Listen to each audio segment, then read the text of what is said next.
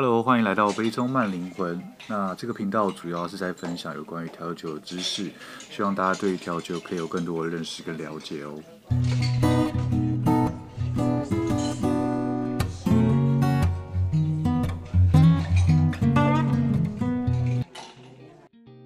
Hello，欢迎来到我的频道，我是 Ken。那今天的话，我想要跟大家分享，就是有关于调酒师的内心 OS 这件事情。因为可能就是我们遇到一些事情，或是比较难搞的客人，或是一些很有趣的状况，我们可能内心会有一些 OS，可能不方便直接跟客人讲，所以我想来分享这些事情。那当然不是所有调酒师都会有一样的反应跟想法，那这是可能只是我自己的个人立场。所以如果你是比较敏感的人的话，我建议不要听这一集，因为 这一集可能说话会比较直接，就会跟之前不太一样。所以我会列举一些呃，我们可能会遇到的状况，然后来说说我当下最真实的反应会是什么。那第一个我想来分享就是呃，可能有些客人他因为他自己的可能生病或者什么需求，所以他不想喝冰的调酒，可是他又不想喝热的调酒，所以他可能会跟调酒师或服务生询问说：“可以帮我做常温吗？”拜托，这不是喝水好吗？他没有。他没有办法做常温的给你调酒，没有办法做常温给你。说实话，我可以给你常温调酒，可是就是很难喝，就不好喝。调酒的手法让它必须要是冰的或者是热的，对，所以我们很难帮你去做常温的，除非帮你做就是做出来，然后你自己放放放放放放到常温，可是那样就不好喝了，真的不好喝，所以。你去酒吧，拜托不要说你想要常温的调酒，因为我们没有办法，也不想这样出给你。对，真的不要再说什么我想要常温的调酒。如果你不喜欢弄冰，我们可以做去冰；如果你想喝热的，我们可以做热的。可是真的不要再问说可不可以做常温的调酒这件事情了。第二个的话，我想要分享就是，嗯，可能因为每个人想要去酒吧的目的性不一样，所以有些人可能会去很热闹的酒吧，要求说我想要安静一点位置，或者是去日式酒吧，说我想要热闹一点的位置。可是拜托你看清楚，你现在在什么类型的酒吧好吗？对，拜托，如果今天是周末，然后这间酒吧本身就是一个会很热闹的地方的话，我们真的很难很难帮你安排一个。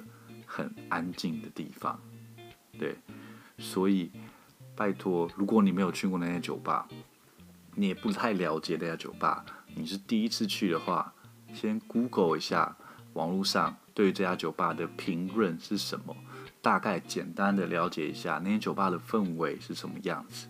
如果你可以接受，你再去；如果你不能接受，就再找下一家，就是这么的简单。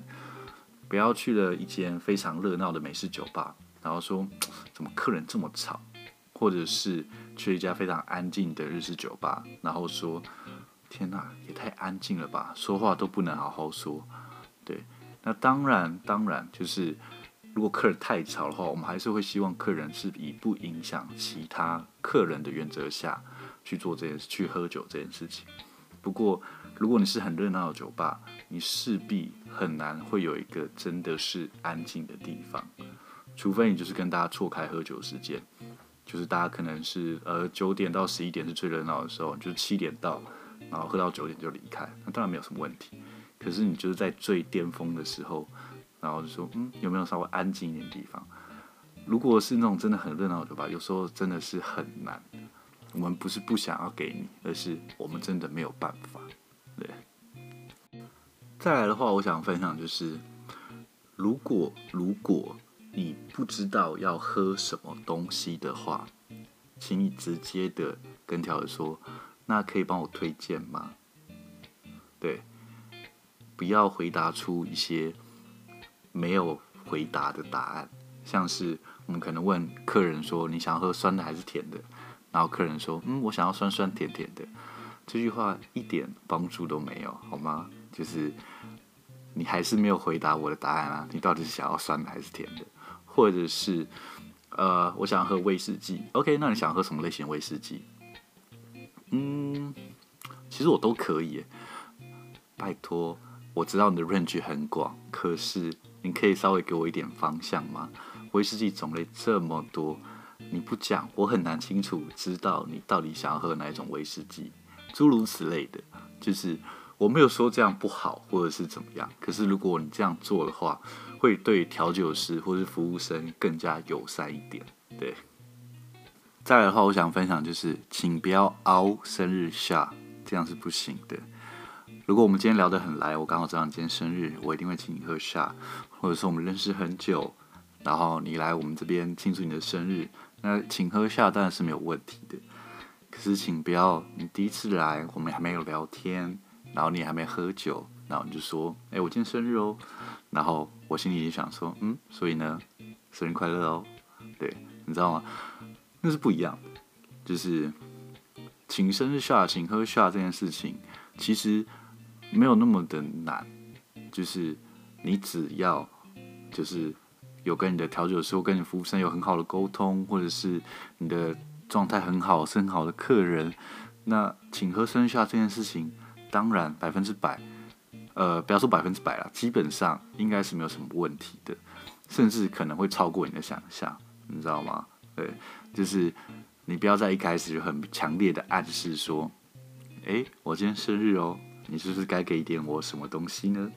这种感觉真的，因为这样的话只会让你的调酒师或者你的服务生感觉到非常非常的不舒服而已。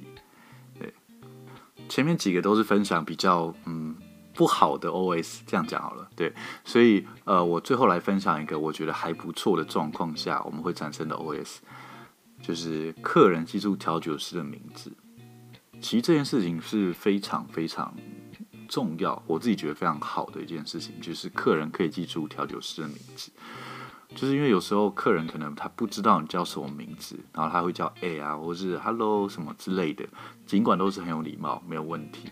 可是如果你可以直接叫出名字，对于调酒师或服务生来说，会是更好的一件事情。因为假如说呃有客人，他就是说 Ken 你好，我可以拿可以点一杯什么什么吗？对我们来说，感受会完全不一样。我心里也会想说：“哎呦，这客人竟然记得我的名字，你知道吗？这就是那个感觉会完全不一样。所以我们也会很尽量的去记客人的名字，或者说尽量，或者是去记他之前喝过什么酒，这样子。因为我们希望给客人感受多一点。那如果客人也可以这样对待我们的话，对我们来说会是有一种。”呃，受宠若惊的感觉吧，我是这样觉得。那今天的话就是简单分享一些，就是我遇到状况的时候，我心里会有的内心的 OS。